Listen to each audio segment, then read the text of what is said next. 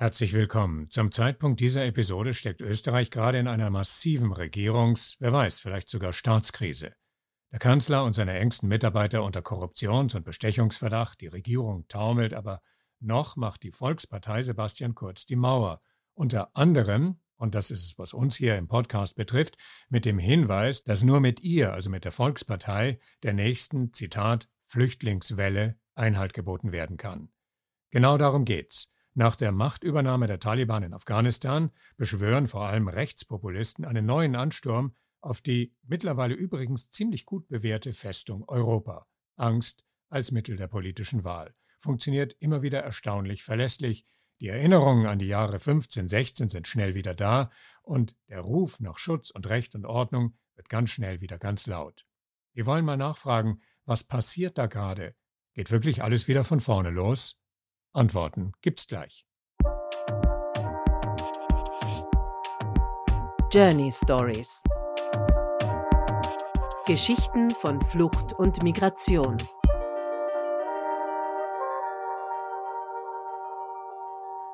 Also was ich auf jeden Fall denke, ist, dass wir ähm, sowohl wörtlich als auch metaphorisch viele mehr Brände sehen werden. Das sagt die Migrationsforscherin Judith Kohlenberger von der Wirtschaftsuniversität in Wien. Wir werden Brände auf den griechischen Inseln sehen, wir werden Brände in Bosnien sehen, wir werden Brände äh, in unterschiedlichen Hotspots äh, auf europäischem Territorium sehen.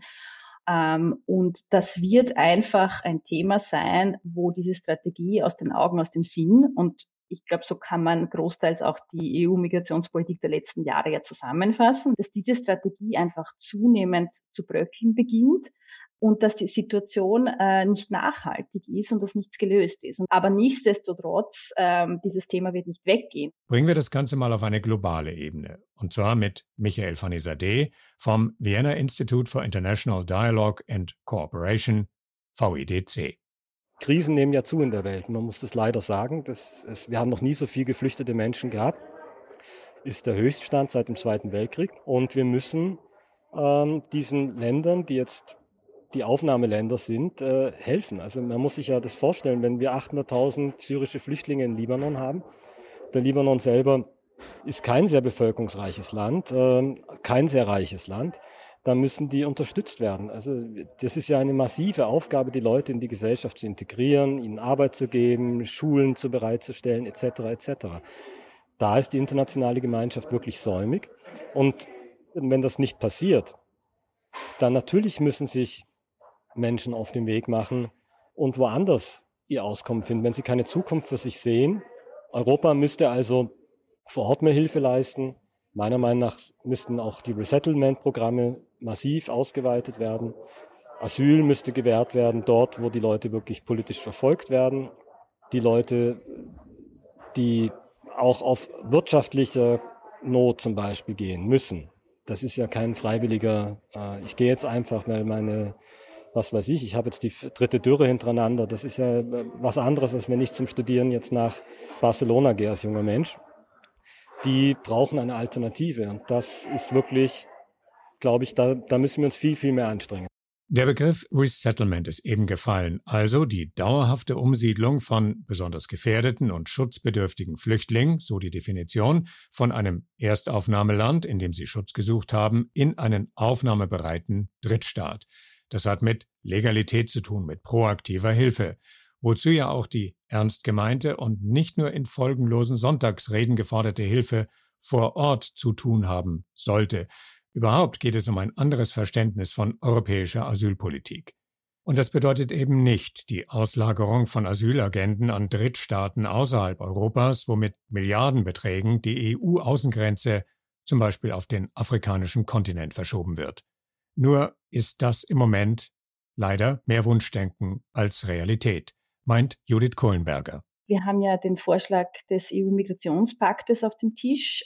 Und dieser Migrationspakt enthält aus meiner Sicht einerseits viele Lücken und Leerstellen ähm, und gleichzeitig setzt er im Grunde diese nicht funktionierende Form der Externalisierung, der Auslagerung von Migrationsagenten ähm, in Form von Kooperationen mit zweifelhaften Drittstaaten zum Beispiel, die setzt er im Grunde nur fort. Also ich fand es hm, etwas hm. zynisch, dass bei der Präsentation dieses Migrationspaktes die zuständigen Kommissare das eingeleitet haben mit No More Warriors, also keine Warriors mehr. Und wenn man den Pakt aber wirklich liest im Wortlaut und anhand dieser unterschiedlichen Vorschläge, die enthalten sind, ähm, lässt sich überhaupt nicht ausschließen, dass es dadurch nicht zu neuen Morias kommt. Ganz im Gegenteil, äh, die sollen weiter bestehen und die bekommen eigentlich noch mehr Kompetenzen, also müssen noch mehr Screenings durchführen.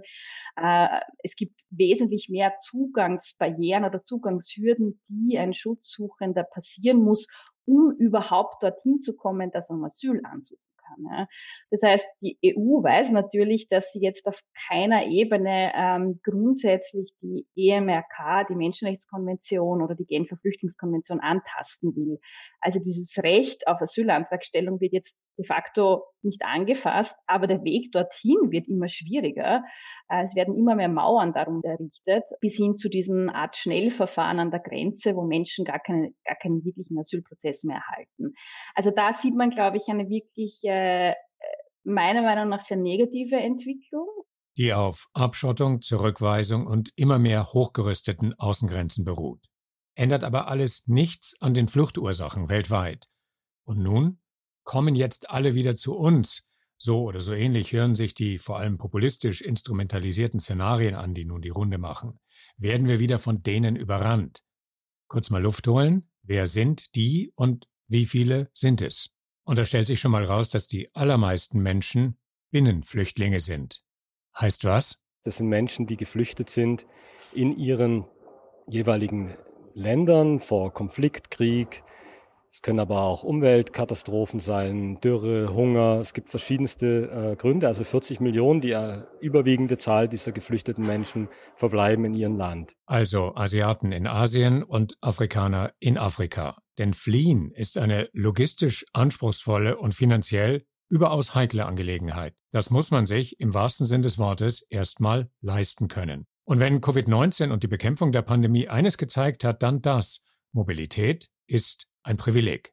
Und ich glaube, in Zukunft werden wir auch erkennen, ähm, noch deutlicher als davor, wer sich ähm, vor allem internationale Mobilität leisten kann und wer nicht. Oder, oder was ich auch sozusagen in der Bewertung von Mobilitätseinschränkungen ganz spannend finde, ist, dass wenn wir in die ähm, Krisen, globalen Krisen ähm, der letzten Jahre seit Beginn dieses Jahrtausends zurückblicken, äh, ob das jetzt ähm, 9-11 war oder eben auch die äh, Krise 2015, äh, dass eine oft sehr spontane nationalstaatliche Antwort auf Krisen unterschiedlicher Art und Weise immer eine Grenzschließung war. Also Einschränkung der Mobilität, ähm, eine eine Schwernis der internationalen Mobilität. Wir erinnern uns äh, 11, äh, dem verdanken wir, oder diesem globalen Krieg gegen den Terror, dem verdanken wir die weiterhin bestehenden massiven Sicherheitskontrollen bei Flugreisen. Und äh, man sieht daran auch, dass Einschränkungen, äh, die globale Mobilität betreffend, wenn sie einmal eingezogen werden, das passiert oft sehr rasch, nicht so schnell wieder abgebaut werden. Das heißt, dass, dass wir auch eine meiner Prognosen, dass tatsächlich wir in Zukunft auch weiterhin äh, einerseits mit starken Einschränkungen konfrontiert sein werden. Es wird zunehmend auch eine Frage sein, wer kann sich zum Beispiel ähm, PCR-Tests vor einer Reise leisten? Wer kann sich eine Quarantäne aus beruflicher Sicht vor und nach einer Reise leisten? Wer kann sich eine Impfung leisten? Wer hat Zugang zu einer Impfung? Also wenn das noch eine zusätzliche Barriere ist, auch bei der Mobilität, äh, dann erkennt man deutlich äh, die globalen Ungleichheiten in Bezug auf Wanderung. So, und bei der Gelegenheit sollten wir, apropos Wanderung, mal die beiden Begriffe Flucht und Migration genauer betrachten. Es ist ja immer gern vom guten Flüchtling und vom bösen Arbeitsmigranten die Rede. Den einen darf man ja schon irgendwie aufnehmen, der andere will tendenziell immer gern in der sozialen Hängematte und damit uns allen auf der Tasche liegen. Migration ist aber ein Begriff, der neu gedeutet werden muss und das zunehmend drängender. Spannend, was Saskia Sassen dazu zu sagen hat. Sie ist eine amerikanische Soziologin und Wirtschaftswissenschaftlerin an der Columbia University und bekannt für ihre Analysen über Globalisierung und internationale Migration. Und hier ist sie bei einem Vortrag auf der Republika 2016 zu hören, also auf der Konferenz der sozialen Medien und der digitalen Gesellschaft. We're dealing with two familiar subjects in the current migration war refugees, and the other the migrant. But that there is also a third, there's a third type of migrating subject for which we lack language. And I want to make that third migrant visible. And one way of making that third type of migrant slash refugee really visible is to go to ask the question why are they moving? There is no war where they're coming from. Why are they moving? Why are they desperate? And so the umbrella explanation that I want to give is that we're dealing with a massive loss of habitat due to climate change. And I must tell you, I think climate change is far too pretty a word. So I call it dead land, dead water, which is what we have been making. The expansion of mining, the expansion of land grabs, the expansion of cities. All of these processes have the capacity to actually force people off their land. And we're talking about people who may have been on that land for centuries or for a century, but they don't have the papers. They do not have the instruments to show this is my land, so they can be thrown out. The estimate is every year, three million. Up to three million people are displaced by one or another reason. We've got to make them visible. We've got to make them into a subject that is recognizable to existing law, existing, you know, modes of recognizing subjects. Mittlerweile ist also die Klimakrise im Spiel, die Lebensgrundlagen so unwiderruflich zerstören kann, dass Menschen gezwungen sind zu migrieren. Und wie ist deren rechtliche Stellung zum Beispiel im Kontext der Genfer Asylrechtskonvention, die ja 1951 beschlossen wurde und damals konnte sich niemand vorstellen, dass es dereinst klimakatastrophenbedingte Ansuchen auf Asyl geben könnte. Da wäre an der rechtlichen Stellschraube zu drehen. Und der andere Begriff, der gerade zu hören war, Land Grabbing. Was es damit auf sich hat, erläutert Alexander Beer, Politikwissenschaftler an der Uni Wien und Menschenrechtsaktivist.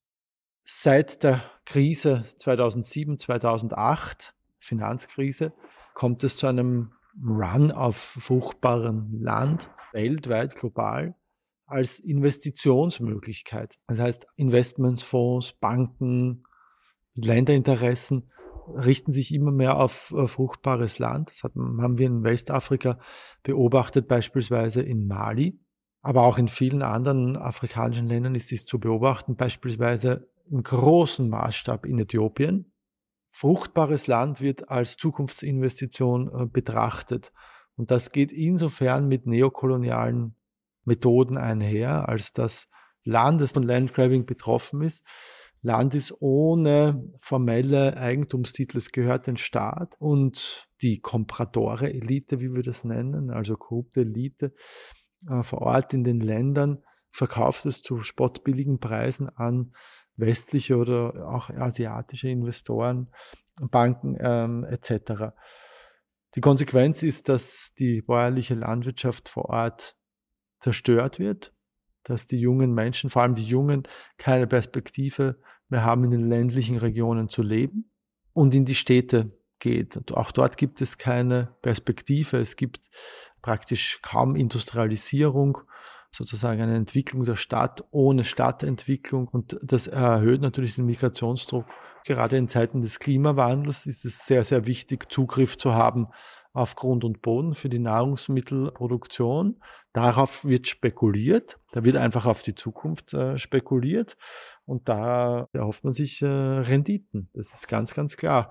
Also Grund und Boden wird nicht als Allmende verstanden, nicht als etwas, was der lokalen Bevölkerung für die Subsistenzproduktion, für die lokalen Märkte zur Verfügung stehen soll, sondern für den globalen Markt als, als Investitionsanlage, als Spekulationsobjekt. Der Asylreferent der bayerischen Stadt Titmoning, Johannes Lanser, engagiert sich ebenfalls als Aktivist in Tansania und er weiß, wie tief und wie sehr bis heute unüberwindlich die kolonialen Gräben sind, die Europa in Afrika gerissen hat und was das für die Menschen vor Ort bedeutet. Wir holen uns ganz viel, wir haben uns immer sehr viel geholt aus Afrika, aber dass das auf Augenhöhe, auf eine Gleichberechtigung läuft, das ist leider Seltenheitswert nach wie vor. Man hat da Kunststaaten geschaffen, hat da eine Verwaltung aufgebaut und alles und von heute auf morgen war das weg. Und die Leute sind zurückgelassen worden mit einem Kunststaat, der nicht natürlich gewachsen war, der keine natürlichen Grenzziehungen eben hat. Das ist ja in, in Tansania äh, 124 anerkannte Volksgruppen ungefähr. Also das ist ja nicht, nicht ein homogenes äh, Gebilde da irgendwie, staatlich und gesellschaftlich. Wir holen zum einen Rohstoffe aus Afrika nach wie vor sehr stark und gleichzeitig ist Afrika ein Riesenabsatzmarkt für Europa geworden für Lebensmittel, für Güter, die bei uns nicht mehr zu verkaufen sind und mit Exportförderungen gerade aus dem EU-Töpfen äh, ist halt einfach so, dass selbst wenn man manche Produkte dort verschenken würde, würde man noch Gewinn machen mit dem Produkt. Und das ruiniert jeden lokalen Markt. Also es, es kann sich auch keine stabile Wirtschaft aufbauen in vielen Staaten, weil die von außen her immer noch äh, torpediert wird. Und diese, diese ganzen Problematiken spitzen sich dann natürlich auch gesellschaftlich zu. Wenn ich in manchen afrikanischen Staaten, jetzt gerade in Westafrika, Getreide aus Europa billiger kaufen kann als einheimisches Getreide, dann hat es eine Schieflage. Also dann hat es eine massive Schieflage. Und dann kann kein Landwirt mehr dort produzieren für sich selber. Sprich, der verarmt. Und diese Armutsspirale dreht sich nach unten und zwar immer weiter und immer weiter. Und je weniger er verdient, desto mehr ist er angewiesen auf dieses billige Getreide oder was er immer sonst äh, für, für Produkt aus Europa oder aus Asien das kommt. Aber der einheimische Markt kann sich nie aufbauen. Und wo nichts aufgebaut werden kann, gibt es auch keine stabilen Lebensverhältnisse. Also nochmal zurück zur Neudefinition von Migration unter den eben gerade beschriebenen komplexen Zusammenhängen. Wissenschaftlich betrachtet gibt es da einen Begriff dafür und der lautet Mixed Migration dass natürlich Flucht- und Migrationsgründe zunehmend ineinander übergehen, sich gegenseitig bedingen, potenzieren sogar und dass diese auch zunehmend schwierig auseinanderzuhalten sind. Und äh, da ist natürlich wieder die Frage, welche rechtlichen Werkzeuge, welche rechtlichen Instrumente haben wir, um zum Beispiel eben Menschen, die aus Afrika zu uns kommen, die vor allem aus meiner Sicht jetzt stark in diese Kategorie der gemischten Migration fallen würden, vielleicht aber nach dem Wortlaut der Genfer Flüchtlingskonvention keinen Fluchtgrund vorzuweisen haben, welche Möglichkeiten der legalen Einreise bietet man diesen Menschen? Wenn man gar keine bietet, dann weiß eigentlich die Forschung ganz klar, äh, dann leitet man das in sogenannte irreguläre Wege, die natürlich dann sowohl für die Betroffenen, das ist ganz klar, aber auch für die Aufnahmestaaten zusätzliche Herausforderungen bieten. Äh, und ich glaube, dass deshalb müsste man einfach an Migrationspolitik ähm, viel breiter denken und eigentlich diese beiden Schienen, die derzeit parallel zueinander verlaufen, humanitäre Schiene und wirtschaftliche ähm, Migration, viel ineinander verschränkter denken. Ähm, das wäre für mich ein innovativer Ansatz für die Zukunft. There is something about how we have handled the global habitat that has had as one consequence the shrinking of livable space. Countries, most countries in the world have some version of an immigration policy. We have done it for immigrants. We have not done it for this type of individual who simply has no place to live in. We don't know what to do with that subject. And I think that these types of migrants, what are they telling me about what's happening from where they are coming? If it's not war, these are migrants for whom home is now a plantation, a mine, it's covered with water, climate change, it's desert, climate change, or it's built up terrain.